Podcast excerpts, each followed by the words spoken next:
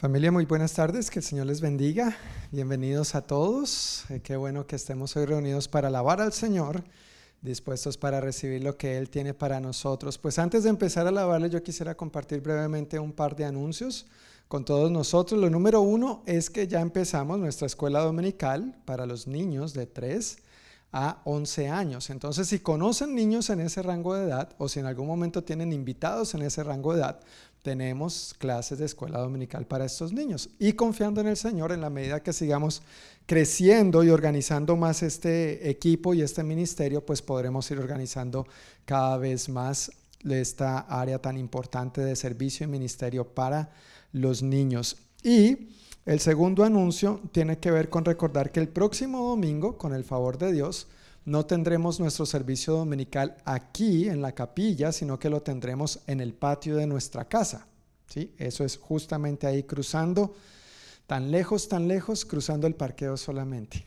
Ahí tendremos el servicio el próximo domingo al aire libre, va a ser un servicio familiar y por lo tanto también como va a ser un eh, convivio, va a ser un tiempo para compartir, tenemos estas hojitas donde queremos pedir el favor que si vas a participar, escribas tu nombre y también si podrías, por favor, traer un platillo para compartir. La idea es compartir juntos un buen tiempo eh, en el servicio, pero también después del servicio. Entonces, estas hojitas van a estar en la mesa afuera de la capilla para que, por favor, si piensas participar y no te has anotado, anotes tu nombre y si puedes, por favor, también compartir un platillo. Pues con esto podemos disponernos para alabar al Señor. Pongámonos de pie y dispongámonos para darle a Dios toda la gloria que a Él le corresponde. Amén. Amén. Dios nos los bendiga, hermanos, en esta tarde. ¿Cuántos están gozosos de estar en la casa del Señor? Amén. Amén. La Biblia dice que donde hay uno o dos, el Señor está ahí. Y aquí somos más de dos. Amén. Este, voy a empezar leyendo el Salmos 40. No sé si usted tiene su Biblia con usted y si no, solo escuche y medite en la palabra. Dice, con paciencia esperé en el Señor que me ayudara y Él se fijó en mí y oyó mi clamor. Me sacó del foso de la desesperación, del lodo y del fango. Puso mis pies sobre suelo firme y a medida que yo caminaba, estabilizó mis pasos. Eso es grandioso. Me dio un cántico nuevo para entonar, un himno de alabanza para nuestro Dios. Muchos verán lo que Él hizo y quedarán asombrados. Pondrán su confianza en el Señor. Amén. So, en esta tarde es un buen tiempo para nosotros meditar en la palabra. Estamos aquí para escuchar la palabra, para cantarla, para recordarnos de las promesas que Dios quiere hacer en nuestra vida. Y yo oro para que en esta tarde el Espíritu Santo nos recuerde durante la semana lo que el Señor nos va a hablar en esta noche, en esta tarde. Amén. Así que gocémonos, vamos a adorar al Señor juntos. Amén.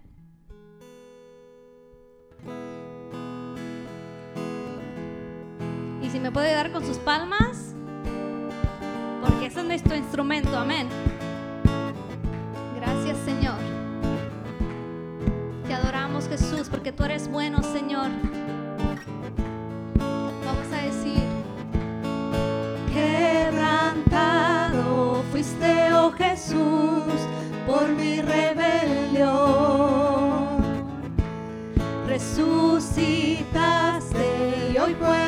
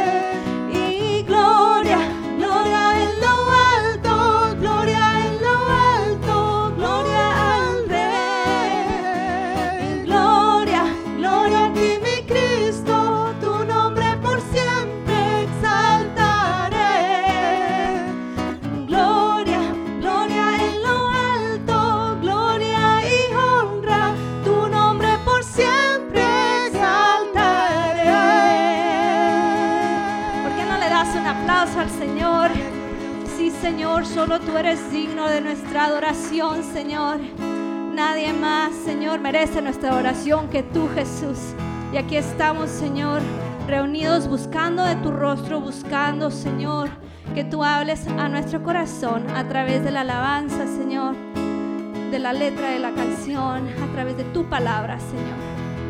Te damos gracias, Señor Jesús. Gracias, Señor. Veo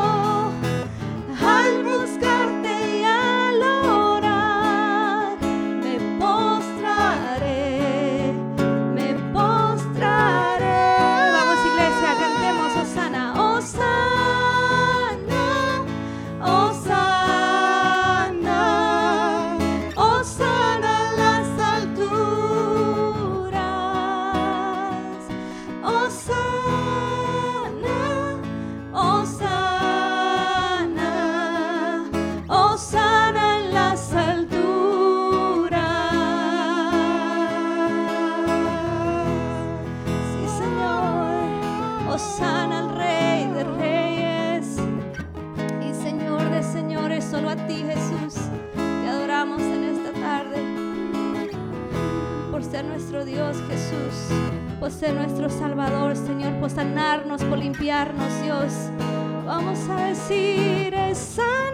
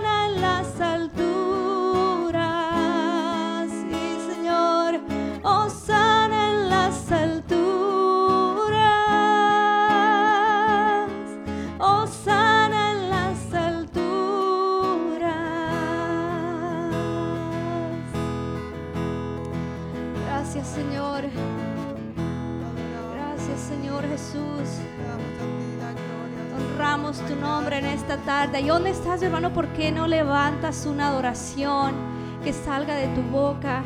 Exáltale, dile cuál grandioso es. Dile, Osana, Osana en las alturas. Bendito el que viene en el nombre de Jesús. Bendito el que viene. Él es el Rey de Reyes y Señor de Señores. Podemos alabarte, podemos glorificarte, Jesús. Porque tú, Jesús, has sido bueno con nosotros y porque eres nuestro Dios, Señor Jesús. Te adoramos, Jesús. Y en respuesta a eso, Señor, nosotros te adoramos, Dios. Gracias, Señor. Eres nuestra roca, Dios, donde nosotros nos paramos y desde ahí, Señor, clamamos a ti. Gracias, Señor. Gracias, Cristo. Te adoramos, Señor. Te exaltamos, Cristo. Sí, Señor. Recibe nuestra adoración, Jesús, en esta tarde. Gracias, Señor. Recibe nuestra adoración, Jesús. Muévete en la alabanza de tu pueblo, Señor. Que cada corazón pueda, Señor, levantar una adoración, Señor, genuina a ti, Señor. Donde tú puedas ser exaltado, Jesús.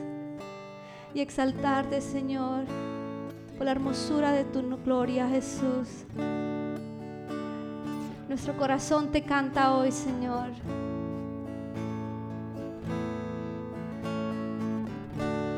En mi corazón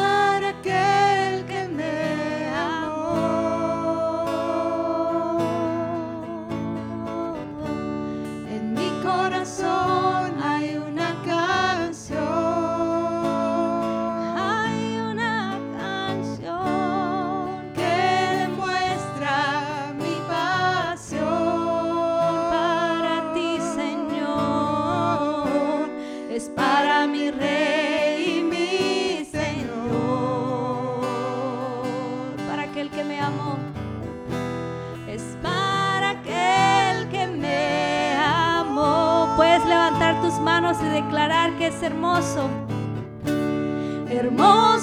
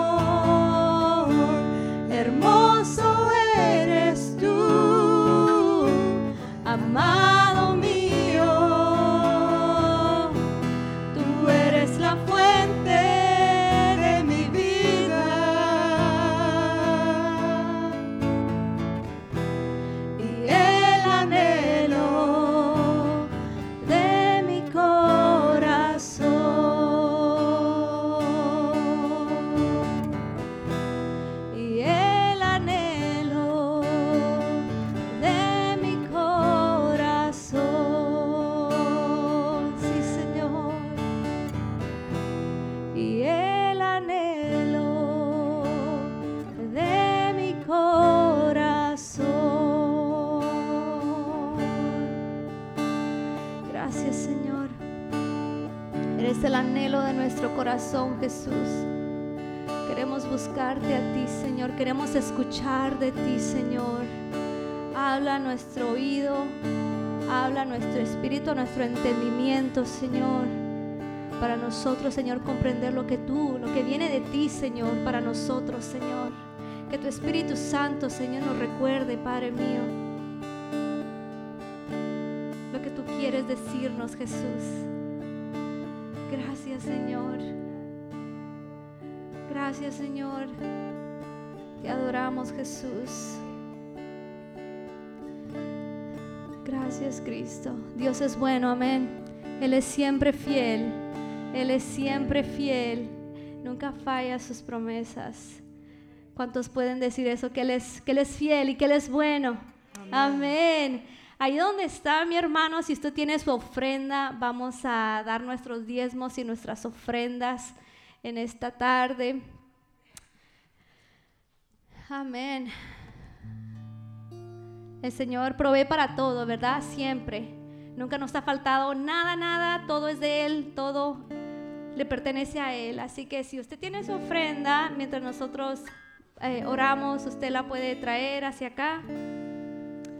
Padre bueno, te damos gracias, Señor, por tu provisión, Señor, que nada nos ha faltado, Señor. Gracias por la vida, gracias por el sustento, por los alimentos, Padre, por las fuerzas que nos da, Señor, para trabajar, Señor, para que nosotros, Señor, podamos, Señor, eh, tener lo que eh, materialmente tenemos, Señor, por nuestra salud, Señor.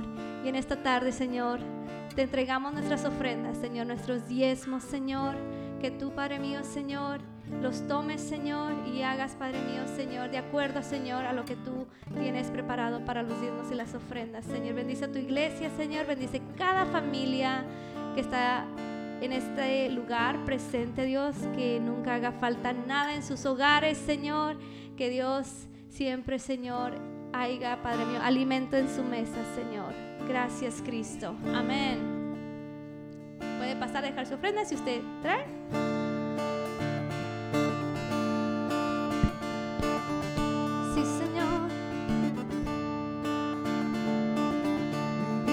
Doy por ti, tratando de alcanzar el objetivo real, es por quien vivo nada me apartará de poder recibir lo que me has dado a mí. Vivo para ti, más grande es Él que vive en mí y aquel que en el mundo está. Más grande es Él que vive en mí que aquel que en el mundo está. que mueve las montañas y yo lo puedo en Jesús. Lo sé,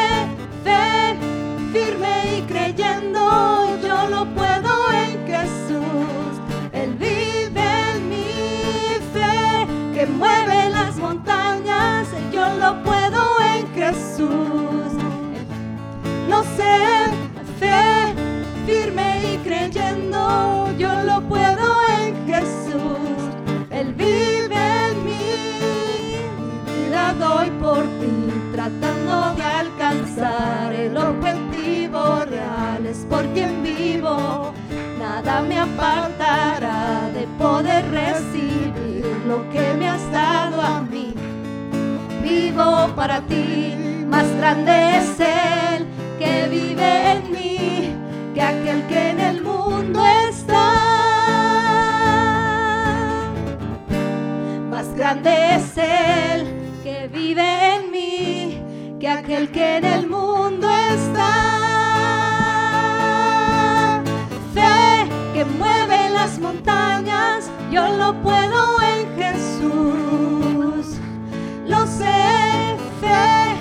firme y creyendo, yo lo puedo en Jesús. Él vive en mí. Fe que mueve las montañas, yo lo puedo en Jesús. Lo sé, fe creyendo, yo lo puedo en Jesús. Él vive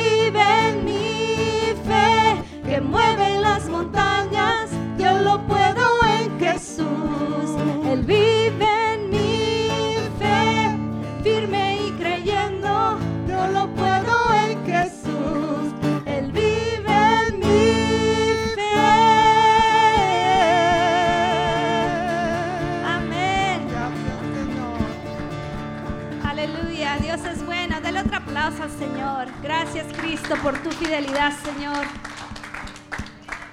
Amén.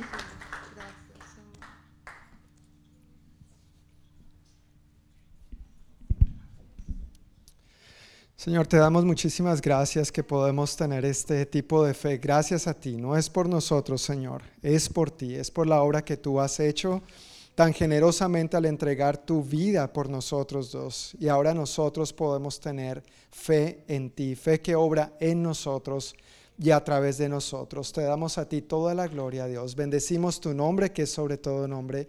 Y ponemos una vez más este tiempo en tus manos, pidiendo tu gracia, tu dirección que tú afirmes, Señor, tu buen propósito y tu buena palabra por la cual tú la envías hoy a cada uno de nosotros. Y pido, Señor, que no vuelva a ti vacía.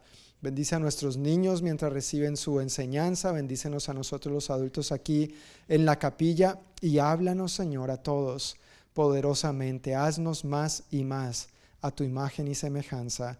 En el nombre de Jesús. Amén y amén. Pues los niños pueden pasar a su clase de escuela dominical, van con Elisa y Mahaya, ¿verdad? Y nosotros nos disponemos para recibir la palabra de Dios por medio de Diana, que hoy nos va a estar compartiendo la palabra del Señor. Amén.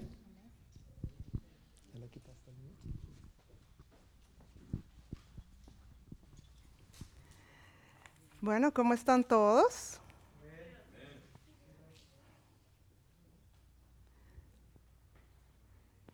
Buenas tardes a todos. Ahora sí nos escuchamos, ¿verdad? ¿Cómo están? Qué bendición poder estar aquí y compartir con ustedes la palabra de Dios en esta tarde. Siempre es una gran bendición para mí poder tener este gran privilegio de compartir la palabra de Dios y espero que estemos muy atentos. No sé si ustedes lo, lo percibieron, pero durante el tiempo de la, de la alabanza pude percibir como una opresión, como algo bien fuerte espiritualmente hablando. Entonces, ¿qué les parece si oramos una vez más? Y número dos, por favor no dejes, no dejes que el, enemigo te robe lo que quiere hablarte en esta tarde. Amén. Entonces vamos a orar en este momento nuevamente declarando la presencia de Dios sobre nosotros, su Espíritu Santo en este lugar. Padre, te damos gracias una vez más y queremos declararte que tú eres rey, queremos, queremos declararte que tú eres Dios y eres el invitado principal en este lugar, Señor. Yo quiero pedirte que toda distracción, toda opresión espiritual se vaya en el nombre de Jesús, que tú nos ayudes, Señor, a que nosotros podamos estar centrados en lo que tú quieres, Señor, hablarnos en esta tarde, que traigas revelación, que abras nuestros ojos espirituales, Señor, para que podamos ver más allá de simplemente lo que está aquí, lo que vamos a hablar. Que queremos ir más profundos en ti, Señor, y te pedimos que salgamos de aquí, Señor, con esas acciones prácticas donde podemos verte obrar, Señor, y que podamos llevar tu palabra a cabo para que no seamos solamente oidores de tu palabra, sino hacedores de ella. En el nombre de Jesús. Amén y amén. Amén. Amén. Bueno, vamos entonces ah, en, este, en este tiempo, vamos a hacer una pequeña pausa. Ustedes saben que hemos venido hablando del libro de Marcos. Y me encanta el, el, libro de Marcos porque el objetivo por el cual fue escrito el libro de Marcos es porque la gente estaba cansada de, de escuchar a los cristianos hablar de Jesús. Entonces, en este, en este momento los cristianos, de, bueno, la gente en, en ese entonces le decía a los cristianos, mira, ya no me hables más de Jesús, muéstrame a Jesús. Y nosotros hemos estado diciendo que, que eso es algo que, que, está pasando actualmente. La gente de pronto está cansada de que le hablen de Jesús. Está cansada de escuchar de la Biblia, está cansada de escuchar de las verdades de la Biblia y está sedienta por ver a Jesús en la vida de las personas. Entonces, esto es una gran oportunidad para que nosotros podamos evaluar nuestros corazones y, de pronto decir, bueno, ¿por qué Jesús no está siendo reflejado en mi vida como debería ser? Y profundizar más en esas verdades. Pero hoy vamos a hacer una pausa en el libro de Marcos y, y aunque vamos a hablar de otros versículos bíblicos, está súper conectado con lo que hemos venido hablando. Es impresionante cuando Dios pone una palabra, eh, aunque nos salgamos de pronto del esquema que venimos, de todas maneras Dios sigue confirmando su palabra y lo que Él quiere hablar a nuestros corazones. Así que hoy vamos a, centrarnos en, en Juan 15, pero antes de llegar allí, quiero introducir este mensaje que he titulado Permanecer y obedecer es lo que debemos hacer. Permanecer y obedecer es lo que debemos hacer. Entonces prácticamente ya les estoy dando en el nombre del mensaje las partes prácticas que Dios quiere con las que nos vayamos en esta tarde. Pero hay un largo camino por recorrer. Y a través de la palabra de Dios vemos cómo en diferentes eh, ocasiones y momentos la palabra usa el ejemplo de plantas, de semillas, de sembrados para poder hablarnos acerca de ciertas verdades de la Biblia.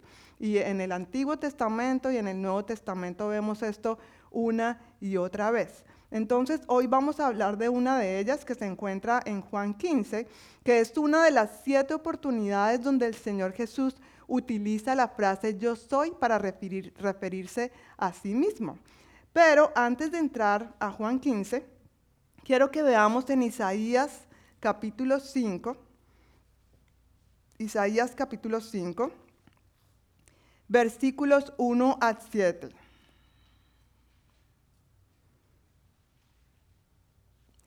¿Estamos todos ahí? Quiero que por favor ustedes pueden ver en su Biblia Isaías capítulo 5, versículos 1 al 7. Y aquí vamos a ver el trasfondo, el trasfondo o, la base de lo que vamos a ver en Juan 15. Y vamos a hablar un poquito de lo que estaba sucediendo aquí. Eh, es del 1 al 7, pero nos vamos a centrar en los versículos 1 y 2. Dice así, ahora cantaré para aquel a quien amo un canto acerca de su viña. Mi amado tenía una viña en una colina rica y fértil. Aró la tierra, le quitó las piedras y sembró en ella las mejores vides. En medio de su viña construyó una torre de vigilancia y talló un lagar en las rocas cercanas. Luego esperó una cosecha de uvas dulces, pero las uvas que crecieron eran amargas. Ahora ustedes, pueblo de Jerusalén y de Judá, juzguen entre mi viña y yo. ¿Qué más podría hacer por mi viña que no haya hecho ya? ¿Por qué cuando esperaba uvas dulces mi viña me dio uvas amargas? Déjenme decirles ahora lo que haré con mi viña. Echaré abajo sus cercos y dejaré que se destruya. Derrumbaré sus muros y dejaré que los animales la pisoteen. La convertiré en un lagar silvestre donde no se, no se podan las vides ni se remueve la tierra. Un lugar cubierto de cardos y espinos y ordenaré, ordenaré a las nubes que no dejen caer la lluvia sobre ella. La nación de Israel es la viña del Señor de los ejércitos celestiales. El pueblo de Judá es tu agradable huerto. Él esperaba una cosecha de justicia, pero en cambio encontró opresión. Esperaba encontrar rectitud, pero en cambio oyó gritos de violencia. Vemos aquí es una palabra bastante fuerte que está describiendo de manera poética a lo que estaba sucediendo en el pueblo de Israel en este momento. Vamos a centrarnos por un momento en los primeros versículos de este capítulo 5 de Isaías. Y eh, dice que ahora eh, cantaré para aquel a quien amo un canto acerca de su viña. Y empieza a describir el trabajo de este agricultor. Dice, mi amado tenía una viña en una colina rica y fértil. Entonces, primero entendemos que el terreno donde estaba esta viña no era cualquier terreno, era un buen terreno. Y dice que era una colina rica y fértil. Después en el versículo 2 dice el trabajo del agricultor. Dice que él aró la tierra, le quitó las piedras, porque como sabemos, la verdad, yo creo que aquí hay algunas mujeres que me están conociendo un poquito más y saben que yo no soy muy buena para las plantas. No, no se me dan muy bien. Pero lo que sí sé es que cuando uno tiene un terreno, si no le quita las piedras, pues las plantas no van a tener profundidad de raíz y eso va a afectar muchísimo, ¿verdad? No van a poder crecer bien, no van a poder dar fruto y bueno, hay otras consecuencias que se pueden eh, mirar aquí. Pero entonces dice que él le quitó las piedras y sembró en ella las mejores vides. Entonces, si yo quiero algo bueno, y vamos a hablar un poquito más de eso, pues consiguió los mejores, las mejores plantas, ¿verdad? Para poderlas sembrar allí. Y no solamente se quedó ahí, dice que en medio de su viña construyó una torre de vigilancia y talló un lagar en las rocas cercanas. Luego esperó una cosecha de uvas dulces. Pero ¿qué pasó? Después de todo ese trabajo, después de todo escoger, dice ahí que las uvas crecieron y las uvas que crecieron eran amargas. Qué triste, ¿verdad? Y eso trae gran decepción. Después, si yo le he invertido mi tiempo, escojo el mejor terreno, le quito las piedras para quitarle las piedras con mis propias manos, me daño las uñas, le compro abono, mejor dicho, todo, para después esperar que el fruto de esto sea amargo. Es muy interesante en este versículo 2 porque en algunas versiones usan la palabra, aquí dice, eh, eran amargas, en otras versiones utilizan palabras como que las uvas eran agrias, en otras dice que eran uvas silvestres, como esas uvas que se dan en el monte. Pero fue muy interesante llegar a la Reina Valera del 77, porque menciona un término bien interesante que me, eso me, me llevó a estudiar y a buscar un poquito, y habla de agrazones. ¿Alguno de ustedes ha escuchado ese término aquí? Agrazones, bueno, yo tampoco, era la primera vez que yo lo escuchaba. Y pues es interesante porque lo primero es que los agrazones son una fruta que existe por allá en España. Y los agrazones son muy parecidos a las grosellas. ¿Ustedes han comido grosellas alguna vez? ¿No? Bueno, en Colombia tenemos grosellas y yo me acuerdo que es una fruta chiquita, que parece una uva como durita, que parece una uva que no madura, es ácida, es agria. ¿sí? Y es, tiene una, una, semillita bien chiquitica en la mitad. Y yo me acuerdo que al salir de la escuela había un señor que vendía eso, y yo me acordaba comer eso y lo sirven con limón y sal. Imagínate, bien, bien ácido que es y le poníamos limón y sal. Entonces, los agrazones es algo así. Yo me imagino que debe saber similar. Y cuando la Biblia nos compara que en vez de uvas dulces, salimos siendo, pues en, este capítulo dice que, lo que salió fue a grasones, también es un término que se usa en la agricultura para referirse a las ramas de las vides que tienen fruto que nunca ha madurado, que se parece como a una grosella, a algo ácido, algo insípido, algo que no, no, estoy esperando ese tipo de fruto, estoy esperando las uvas. Y aquí sí que hay buenas uvas, ¿no? Sobre todo cuando salen sin semilla, que no tiene uno que estar sacándole la semilla. Y son dulces y son jugosas. Eso era lo que el Señor estaba esperando. Y aquí específicamente está hablando del pueblo de Israel. Aquí específicamente está hablando de esa situación y vemos más adelante eh, muchas consecuencias a raíz de eso. Y obviamente está hablando que el Señor es el agricultor, es el dueño de la, villa, de la, de la viña, y el pueblo de Israel son eh, esas, esas matitas que están dando ese tipo de fruto. Aquí en Isaías, como les decía, hace referencia al pueblo de Israel. ¿Qué tiene que ver esto con nosotros? Que nosotros también hacemos parte del pueblo de Israel. ¿Cómo sucede eso? Quiero que me acompañen rápidamente al libro de Romanos, el libro de Romanos capítulo 11, y este versículo me encantó. Dice en el versículo, capítulo 11, versículo 17, Romanos capítulo 11, versículo 17, dice, algunas ramas del árbol de Abraham, algunos del pueblo de Israel, aclara, han sido arrancadas y ustedes los gentiles le habla a los gentiles. Para los que no saben, los gentiles son aquellas personas que no, no son israelitas, que no han nacido eh, como parte del pueblo israelita. Nosotros somos los gentiles, que eran ramas de un olivo, aquí está hablando no de una vid, sino de un olivo, que eran ramas de un olivo silvestre, fueron injertados. Así que ahora ustedes también reciben la bendición de Dios que Dios prometió a Abraham y a sus hijos con lo cual comparten con ellos el alimento nutritivo que proviene de la raíz del olivo especial de Dios. ¡Qué bendición! Y yo vuelvo y les digo, yo no tengo ni idea de agricultura ni de matas, ni siquiera en mi casa se me dan. Y de verdad, créanme, lo he intentado una y otra vez.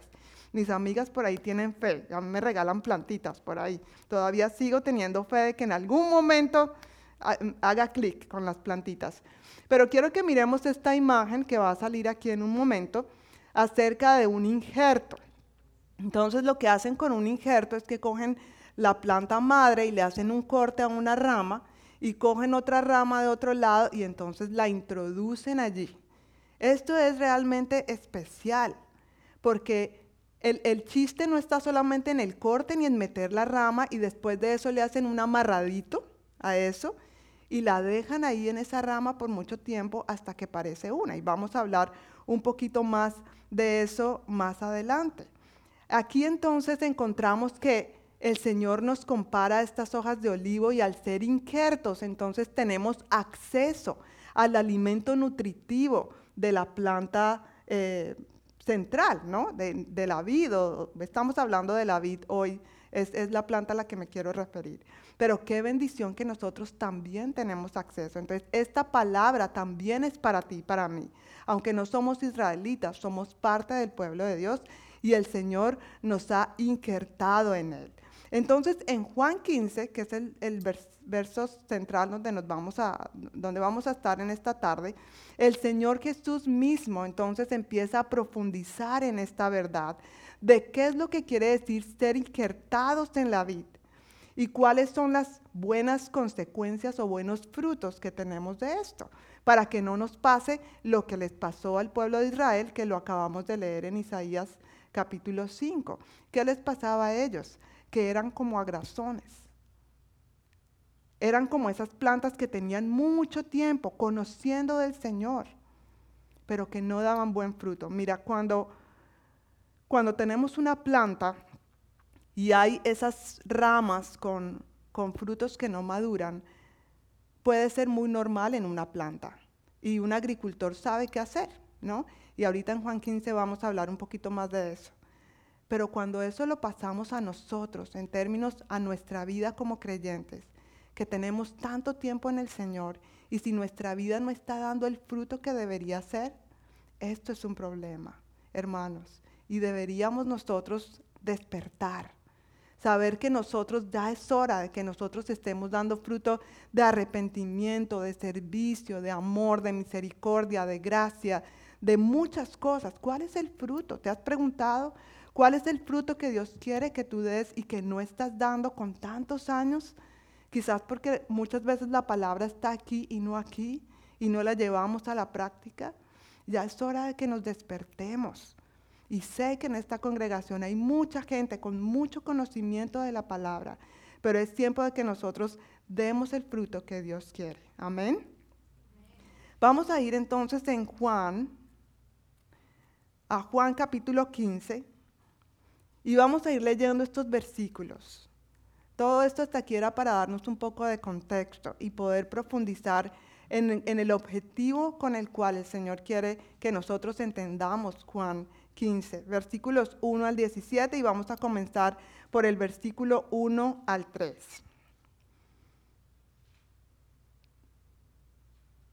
Dice así, yo soy la vid verdadera, versículo 1, y mi padre es el labrador.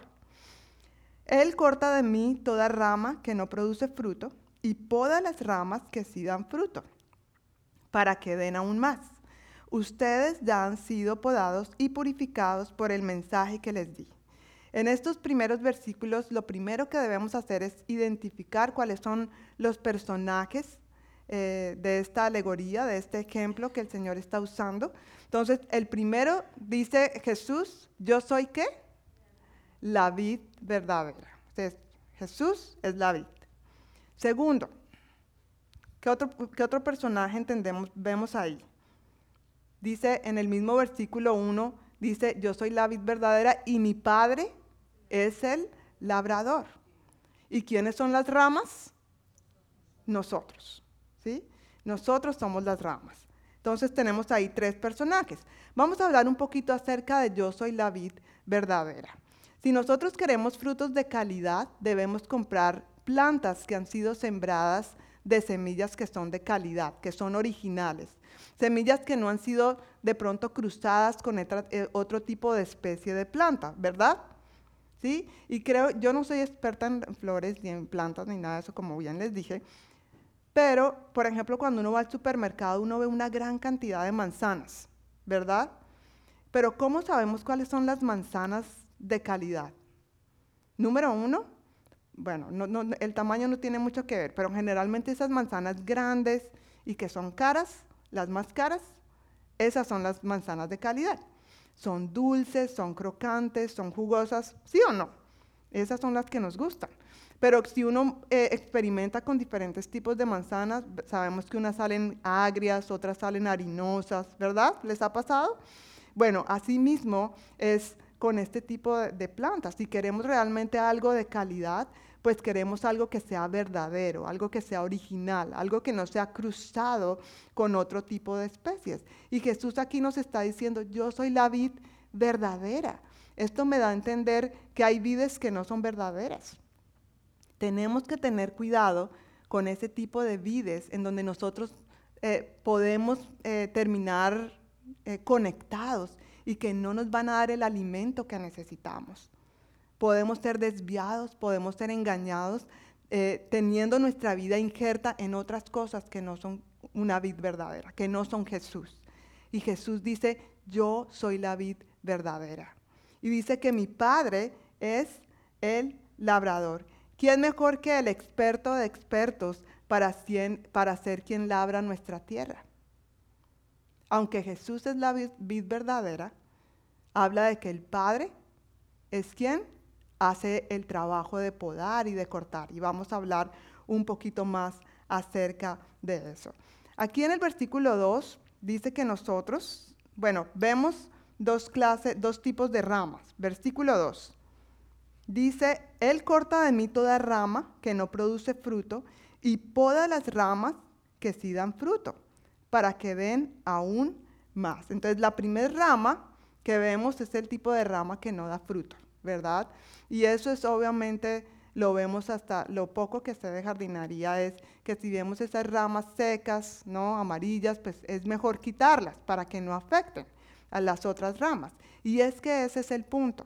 El labrador corta las ramas no porque se le ocurre solamente, es porque es necesario para evitar que las otras ramas se afecten.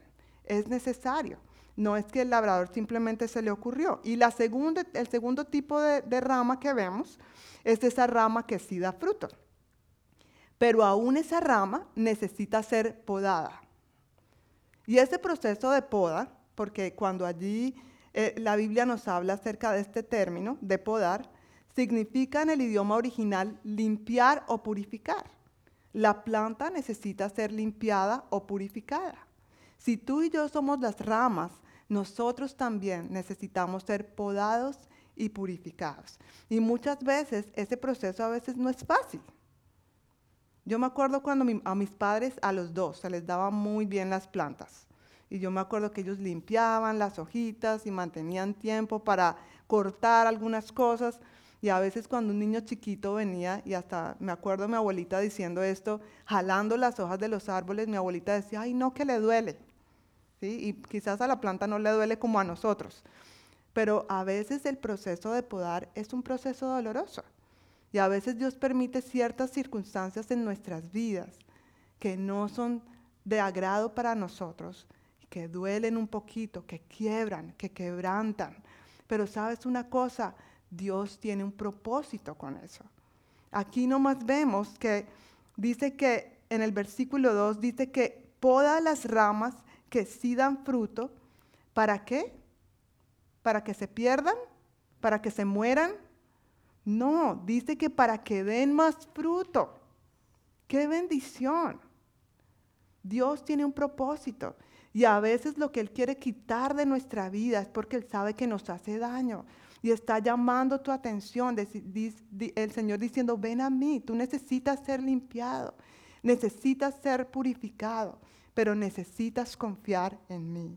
Ven a mí y mi propósito es que des más fruto, que seas mejor, que tengas alegría, que tengas gozo, que tengas éxito en todo lo que yo he diseñado para ti. Pero a veces creemos que nuestros propios planes son mejores y que de la manera como yo lo he diseñado es mejor. Pero Dios dice, ¿sabes una cosa? Yo tengo un propósito que he diseñado para ti. La escritura nos dice que los planes que Él tiene para nosotros no son de, calamidad, sino de bienestar, para darnos un futuro lleno de esperanza. Amén. El versículo 3 nos dice que ustedes ya han sido podados y purificados por el mensaje que les di. Los creyentes ya habían sido purificados porque habían recibido las buenas nuevas de salvación que Cristo Jesús les había dado. Igual tú y yo hemos recibido esas buenas nuevas, tú y yo hemos recibido esa bendición, tú y yo hemos recibido el ser lavados y justificados por todo lo que Cristo Jesús ya ha hecho. Así que Simplemente tenemos que confiar en la obra que Dios está haciendo en nosotros, de limpiar y purificar nuestra vida. ¿Cuál entonces, al entender esta primer parte de este capítulo, cuál entonces es mi deber como creyente? Allí en los versículos 4 al 6, vamos a leerlos y vamos a hablar un poquito acerca de, de, de qué, cuál es mi deber como creyente versículos 4 al 6. Dice, permanezcan en mí y yo permaneceré en ustedes. Pues una rama no puede producir frutos si la cortan de la vid, y ustedes tampoco pueden ser fructíferos a menos que permanezcan en mí. Versículos 4 al 6. Ciertamente, versículo 5, yo soy la vid y ustedes son las ramas. Los que pertenecen en mí permanecen en mí, perdón, y yo en ellos, producirán mucho fruto porque separados de mí no pueden hacer nada. Versículo 6. El que no permanece en mí es desechado como una rama inútil y se seca. Todas esas ramas se juntan en un montón para quemarlas en el fuego. La palabra clave en estos versículos es permanecer. Permanecer. Permanecer, el, el significado de esta palabra es estar o mantenerse en un lugar durante un tiempo determinado. Estar o mantenerse en un lugar durante un tiempo determinado. Muchas veces nosotros hemos, no sé si te ha pasado, pero he conocido muchas personas que han inspirado mi vida para seguir al Señor. Han sido de inspiración, han sido, wow, yo digo, esa persona y no, me refiero solamente a las personas que ahorita uno tiene muchas oportunidades de ver predicadores en internet. No los conozco personalmente y, admiro a algunos de ellos, pero han habido personas muy cercanas a mí, que los he visto en situaciones difíciles, los he visto en situaciones eh, buenas, alegres, eh, los he visto siendo esposos, siendo esposas, siendo padres y han inspirado mi vida y me han dado ese, ese ánimo, wow, yo quiero ser como ellos. Yo quiero reflejar a Jesús como ellos. Y me he preguntado muchas veces cuál es la clave de esas personas, de ser tan genuinos, de tener esa pasión por el Señor que no se apaga aún en los momentos difíciles. Y esta palabra me dio la respuesta. Y es que han sido personas que han permanecido en una relación, en una intimidad continua y profunda con su Padre Celestial. son esas personas que han permanecido ahí eh, sembrados, eh, injertados, como lo vimos en el Señor. Y no se han quebrado para irse a injertar a otros lados. Porque saben, en la vida cristiana hay momentos muy buenos, pero también en la vida con el Señor hay momentos difíciles, hay momentos complicados, hay momentos donde la fe se, eh, nos, se nos desgasta, pero son más en esos momentos donde tenemos que estar más firmes y más permanecer en el Señor. Amén. Para, eh, para, permanecer hay una clave y esa clave es la obediencia. Vamos a ver los versículos ahí en el capítulo 15, el versículo 9, el versículo 10 y el versículo 14. El versículo 9 y 10 dice así, yo los he amado a ustedes tanto como el Padre me ha amado a mí. Permanezcan en mi amor.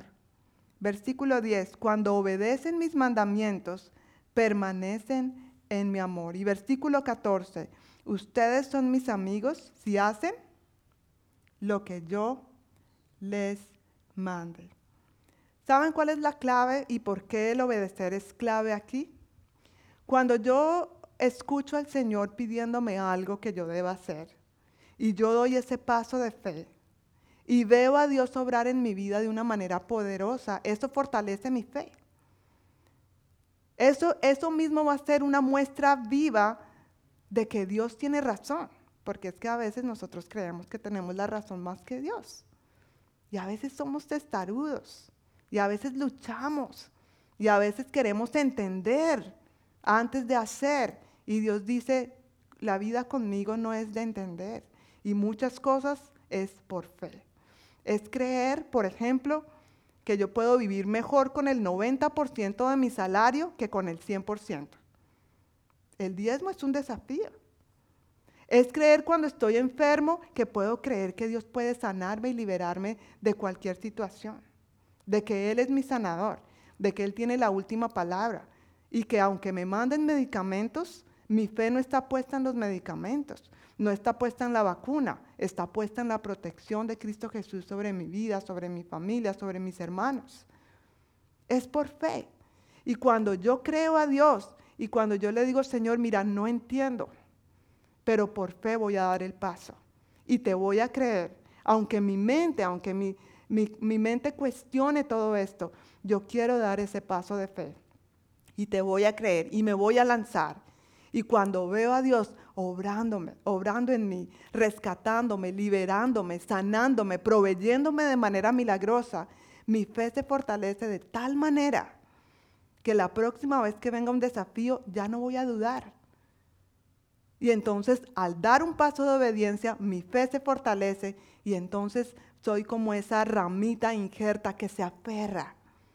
¿Se acuerdan la imagen del injerto al principio? A los dos días tú puedes separarlo fácilmente. Pero si ese ramita permanece en la vid, después del tiempo cuando le quitan el amarrado, es increíble. Cuando tú buscas imágenes en internet, parece una sola rama. Y eso conmovió mi corazón. Yo decía, Señor, yo no quiero verme como una ramita injerta, yo quiero ser una en ti. Porque yo no quiero perder todo lo que tú tienes. Yo sé que tú tienes muchas cosas para nosotros, para ti, para tu familia. Pero a veces nos perdemos esa bendición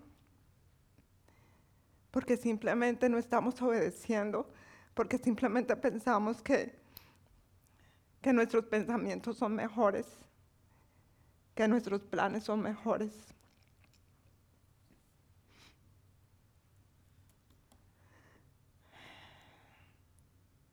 Así que quiero animarte hoy. Quiero animarte a creer en todo lo que Dios ya tiene para ti. Y como vemos en Isaías, Él ya lo ha hecho todo. Y Él no ha escogido cualquier terreno. Él dio a su hijo a lo mejor que tenía. Entonces, ¿por qué ha de negarte las otras cosas? Si estás enfermo, cree que Dios te puede sanar. Si estás en una situación difícil de cualquier índole, créele a Dios, créele a su plan. Cree que Él tiene planes para ti, pero no busques más en otro lado. Solamente en Él puedes encontrar la libertad que necesitas. Solamente ahí, permaneciendo en Él, es que vas a poder ver la gloria de Dios en tu vida. Esa gloria de Dios, esa presencia de Dios que tanto anhelas, porque sé que la anhelas. Y sé que en este momento el Señor está hablando a varios corazones aquí. esa gloria de Dios que no vas a poder encontrar ni en tu trabajo, ni con amigos del mundo, ni en el dinero, ni en el éxito que puedas tener, ni tu familia, ni tus relaciones, nada puede darte lo que puedes encontrar en Cristo Jesús. Así que no lo pierdas. No pierdas esta oportunidad. Dios te está llamando hoy a que tomes este deber como tuyo, a que permanezcas en Él, a que te aferres a Él, a que te unas a Él y no busques en otra vida, no busques en otro lugar, que no vas a encontrar nada, nada bueno. Nada bueno. Amén. ¿Cuál entonces es el fruto de permanecer en el Señor? Versículos 7 al 12. Si ustedes permanecen en mí y mis palabras permanecen en ustedes, pueden pedir lo que quieran y les será concedido. Vamos a parar aquí, vamos a ir con el versículo 7 primero. Y saben que este versículo es uno de mis favoritos y sé que es uno de los favoritos para muchos. Porque la Biblia dice que podemos pedir todo lo que queramos y se nos dará. Y todos decimos amén. Pero, ¿qué dice antes? Escuchamos mucho de la segunda parte. No, mira, ahora que el Señor dice que todo lo que tú quieras, el Señor te lo va a dar y te lo va a conceder. Pero nos olvidamos de que la Biblia dice en ese versículo, si ustedes permanecen en mí ¿verdad? Y ya hablamos mucho acerca de eso. Y segundo dice, y mis palabras permanecen en ustedes. Mis palabras permanecen en ustedes. Encontré una frase en un comentario bíblico que me encantó. Esta frase dice así, es imposible orar correctamente sin conocer y creer las enseñanzas de Cristo. Vuelvo a leer esto. Es imposible orar correctamente sin conocer y creer las enseñanzas de Cristo. Cuando nosotros permanecemos y las palabras de Dios permanecen en nosotros, vamos a poder pedir de acuerdo a su voluntad porque conocemos sus promesas, porque conocemos su verdad y no vamos a orar incorrectamente. Para darles, tengo aquí tres ejemplos que el Señor me recordó mientras estudiaba esta enseñanza. Yo he escuchado en, diferentes contextos gente que dice, uy, Señor, que le vaya mal, Señor, que le vaya mal porque se lo merece. ¿Sí? Y eso es una oración. Uy, Señor, mejor dicho, que tu justicia, que le vaya mal. ¿Será eso una buena oración de acuerdo a la voluntad de Dios, al corazón de Dios? Otro ejemplo, Ah, es que la Biblia dice, ayúdate que yo te ayudaré. Hemos escuchado muchísimo eso. La Biblia no dice ayúdate que yo te... Bueno, el día que ustedes encuentren ese versículo, déjenme saber, por favor. La Biblia no dice eso. Ayúdate que yo te ayudaré. Antes al contrario, a veces cuando yo me rindo digo, Señor, no puedo más, yo no puedo. Ahí cuando termina mi, mi poder, es que el Señor empieza a orar. Cuando realmente yo me rindo y digo, y a veces el Señor espera que se me acabe la última fuerza para poder ayudarme. Y esta es bien curiosa, porque no se cae la hoja de un árbol si no es la voluntad de Dios, porque la Biblia dice eso. Hermanos, ¿ustedes sabían que la Biblia no dice eso? ¿Que eso no es un versículo bíblico? Y es interesante que al investigar de dónde salió esto, esta es una frase que sale del libro de Don Quijote de la Mancha en el capítulo 2 donde Don Quijote de la Mancha le dice a Sancho Panza eso. Tranquilo, Sancho, porque no se cae ni la hoja de un árbol si no es la voluntad de Dios. Pero si nosotros no leemos la Biblia, si no pasamos tiempo en ella, vamos a creer lo que otros dicen que la Biblia dice. Hasta predicadores han dicho esta frase, que no se cae ni la hoja de un árbol. Y muchas veces nos dicen, amén, así es.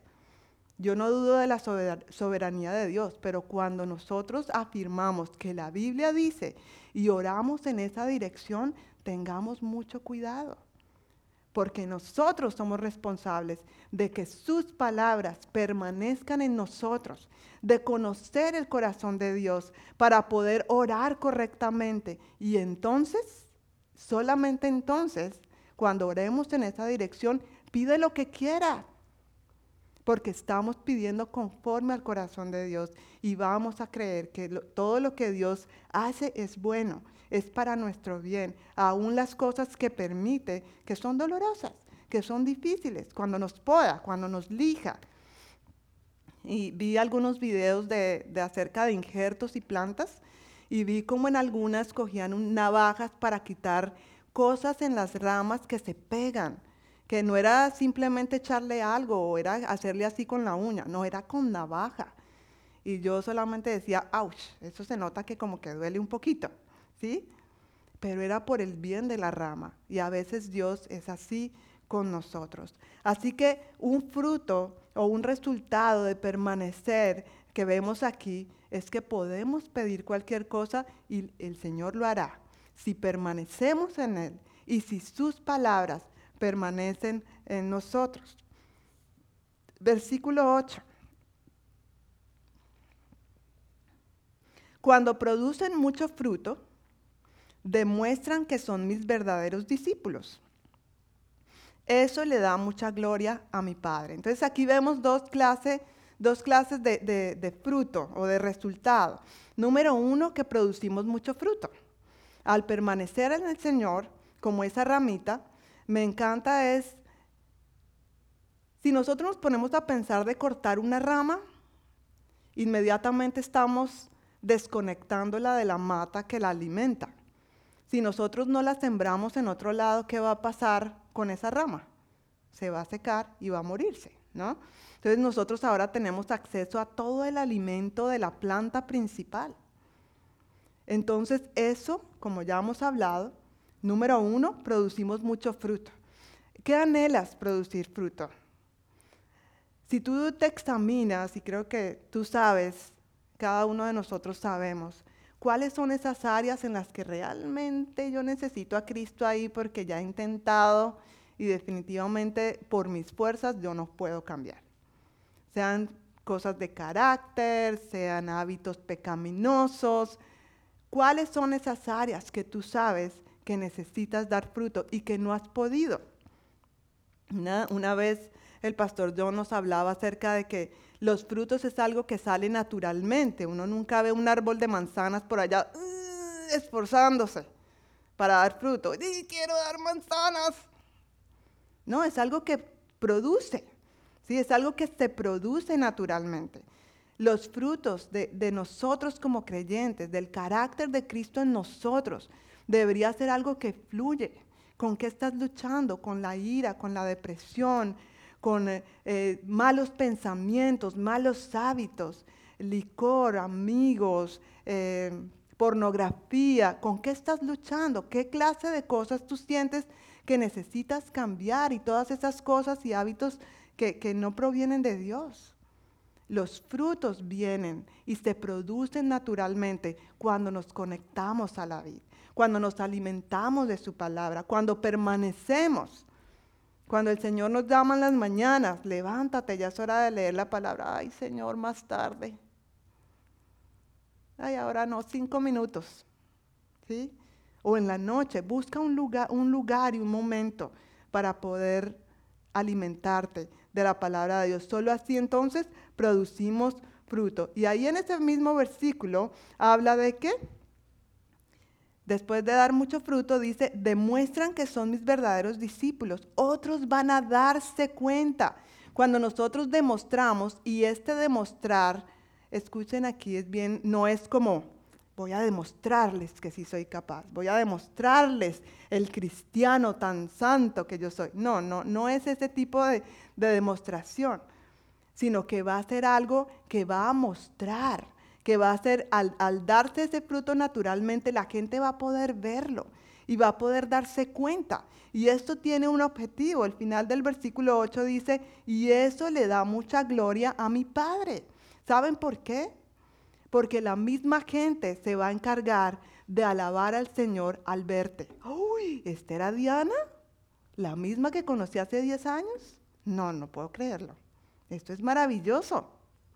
Y ya no se enoja, y ya no pelea, y ya no miente, como hace 10 años yo la conocí. La misma gente va a darle gloria a Dios y ahí es cuando tú vas a decir, ¿sabes qué? Yo no me llevo el crédito. Fue Cristo Jesús en mí que me cambió, que me limpió, que me iluminó, que me sanó, que me liberó, que restauró mi matrimonio, que levantó a mis hijos, que me proveyó. Y entonces es allí donde tus hermanos, tu familia, tus vecinos, los que te conocen, van a dar gloria a Dios. Tu vida va a dar gloria a Dios cuando permanecemos en Él. Damos fruto y damos gloria al Señor. Sabes, a veces queremos que nuestros amigos, nuestros vecinos lleguen a Cristo, pero una vez más llegamos al tema central. La gente ya está cansada que les, los cojamos a Bibliazo limpio. ¿Ustedes saben cómo es eso? Cada cosa y versículo tras versículo tras versículo. La gente está cansada.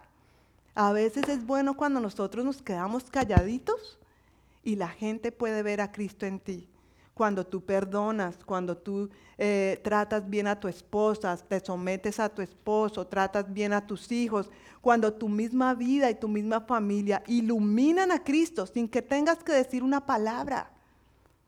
Ahí es cuando nosotros damos gloria a Dios. Ahí es cuando la gente da gloria a Dios. Y eso es parte del fruto. Versículo 11. Ustedes son mis amigos, perdón, versículo 11. Les he dicho estas cosas para que se llenen de mi gozo. Así es, desbordarán de gozo.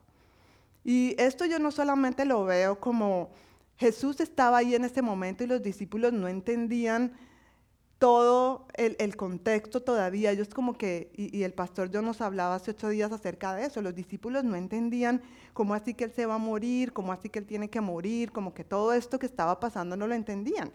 Y obviamente él, es aquí, les está, diciendo, les, está diciendo les, les he dicho estas cosas para que se llenen de mi gozo. Yo lo veo en nuestro contexto como una palabra profética. Ahora, yo no soy erudita de la Biblia, no lo leí en un comentario, esto es una impresión personal mía. ¿Saben? Lo veo como una palabra profética, porque él sabía que iba a morir, pero iba a venir el Espíritu Santo. Y a través del Espíritu Santo es que tú y yo tenemos gozo. Parte del fruto del Espíritu Santo es el gozo. ¿Y qué es el gozo? Que yo pueda mantener esa alegría profunda en mi alma, aún en medio de las circunstancias difíciles. El gozo que me da el, obedecer su palabra, el deleitarme en Él, esa paz, porque el fruto del Espíritu es amor, gozo, paz, paciencia, benignidad, bondad, fe, mansedumbre y templanza o dominio propio. El Espíritu Santo está allí para que nosotros podamos tener todas las herramientas y disfrutar de esas herramientas para poder vivir una vida que ilumine a Cristo. Nosotros tenemos, tendremos gozo. ¿Saben? Y esto es lo mismo que hablábamos ahora de la fe. Cuando yo veo obrar a Dios en mi vida, hay esa alegría que hasta dormidos sonreímos. Esa alegría que me deja dormir en paz.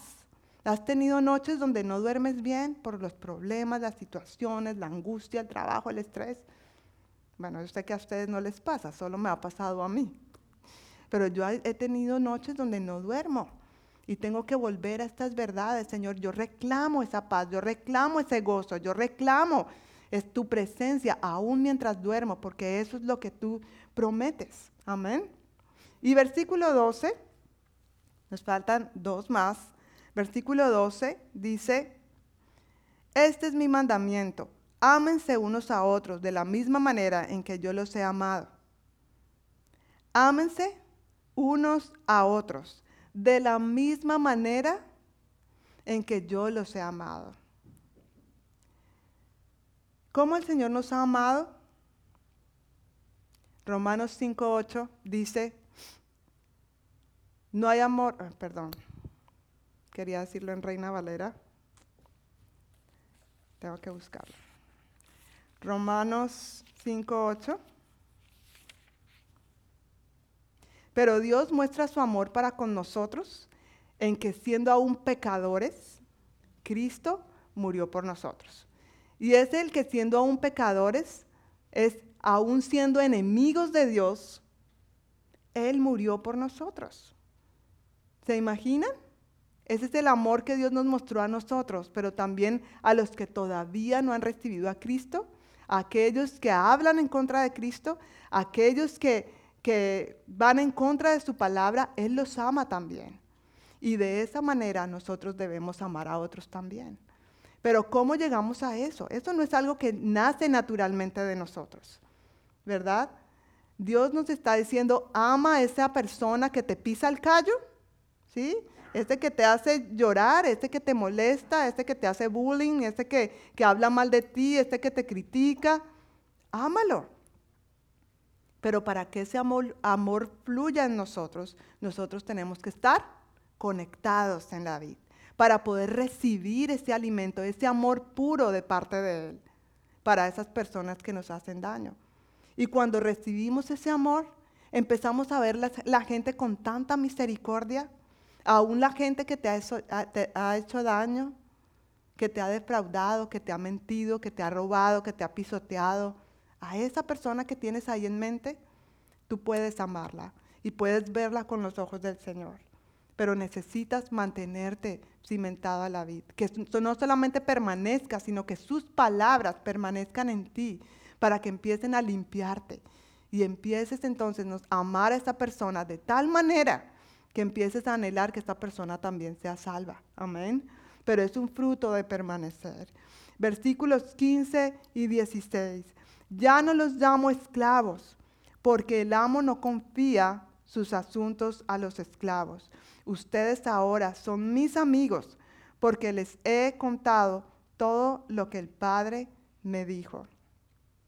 Una última cosa y con lo que quiero terminar, un último fruto, es Dios quiere más intimidad contigo. Él dice aquí, ya no los llamo esclavos. Ustedes ahora son mis amigos porque les he contado todo lo que el Padre me dijo.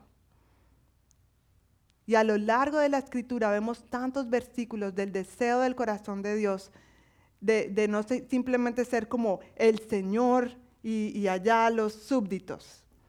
Él quiere ser tu amigo, el que está ahí para ti, el que te escucha, el que te entiende, el que te, te ama aunque le falles, el que te va a decir lo que no quieres escuchar, el que te va a decir la verdad el que te va a jalar las orejas con amor, el que te va a felicitar y animar cuando más lo necesites.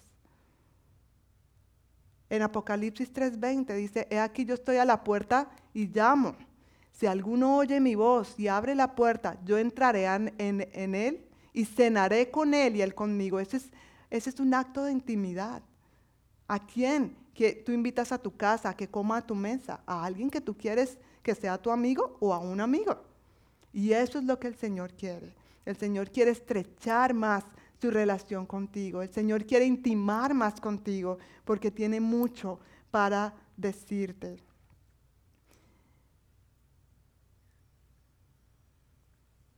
En el versículo 16 hay algo bien interesante y dice, ustedes no me eligieron a mí, yo los elegí a ustedes. En este tiempo los, los judíos tenían que buscar al maestro, ellos escogían al maestro del que querían aprender la, la ley, ¿no?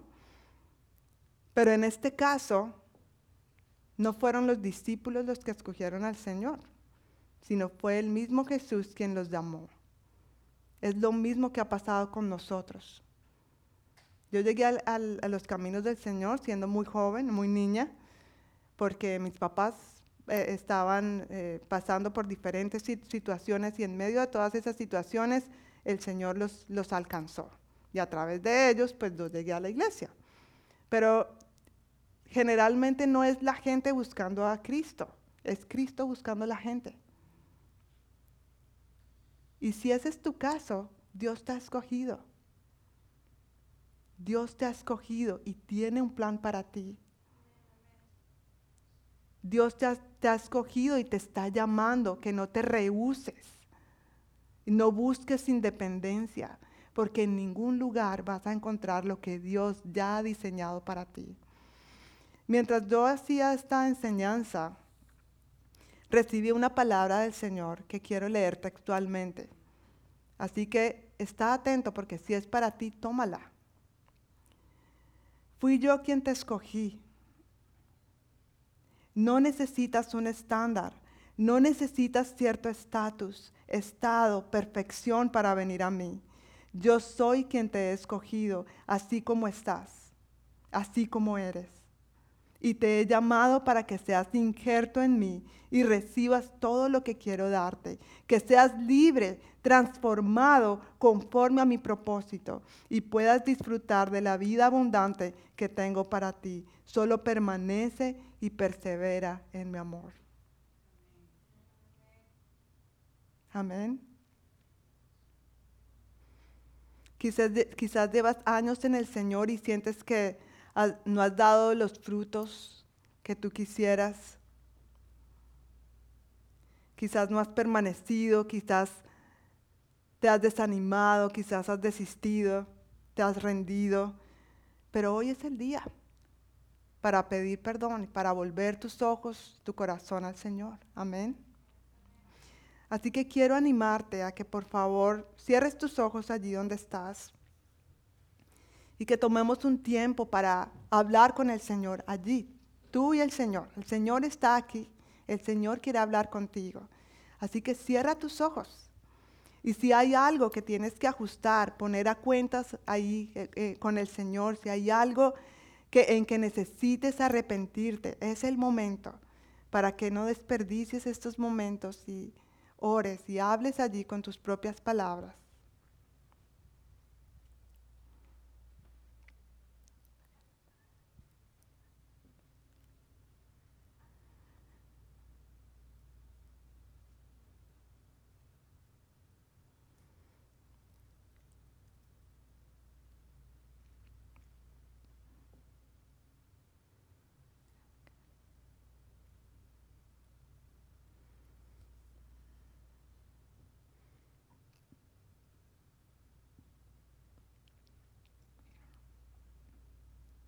Gracias, Señor.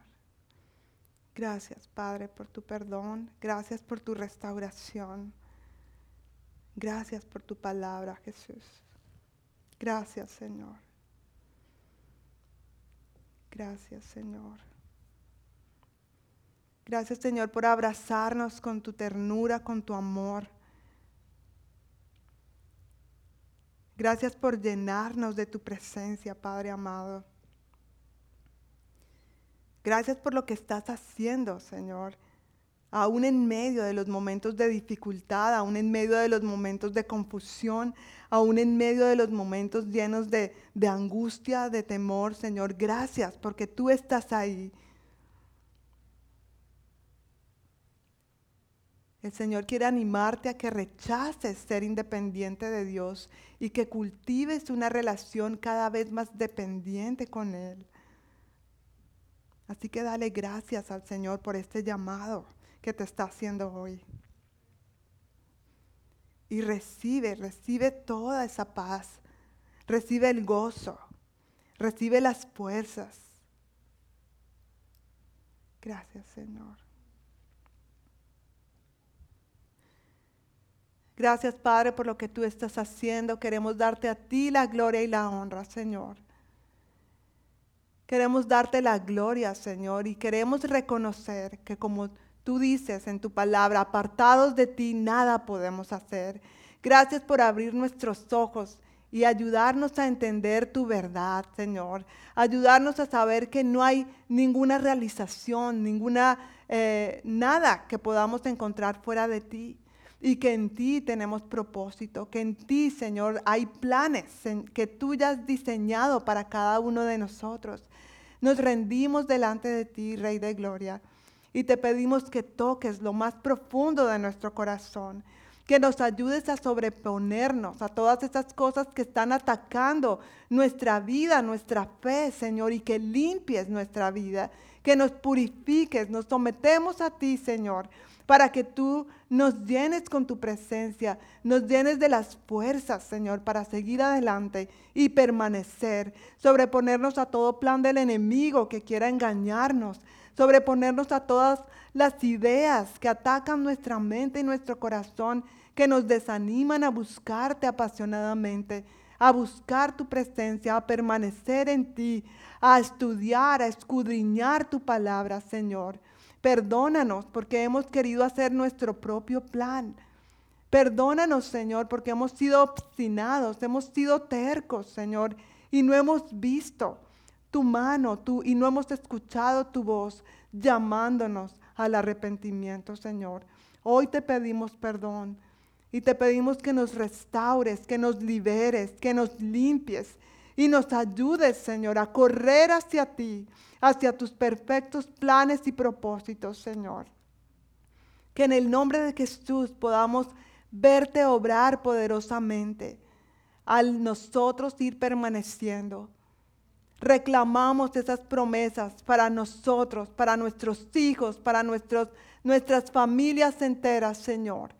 Y que podamos ver tu gloria y tu honra, Señor. Darte gloria y honra para que seas glorificado, Señor con nuestras vidas, no solo con nuestras palabras, y que otros puedan llegar a ti, Señor, por lo que tú estás haciendo en nuestras vidas. Así que te damos muchísimas gracias, Señor. Te alabamos a ti y te damos la gloria y la honra, Señor. Ponemos en tus manos también esta semana que comienza, Señor, pidiendo tu gracia, pidiendo tu bendición, Señor, sobre cada cosa sobre el trabajo de cada uno aquí, Señor, sobre el, agua, Señor, y, la comida y todo, Señor, de, de cada familia aquí representada. Salud y protección para cada uno, Señor. En el nombre de Jesús. Amén y amén. Amén. Hermanos, Dios les bendiga.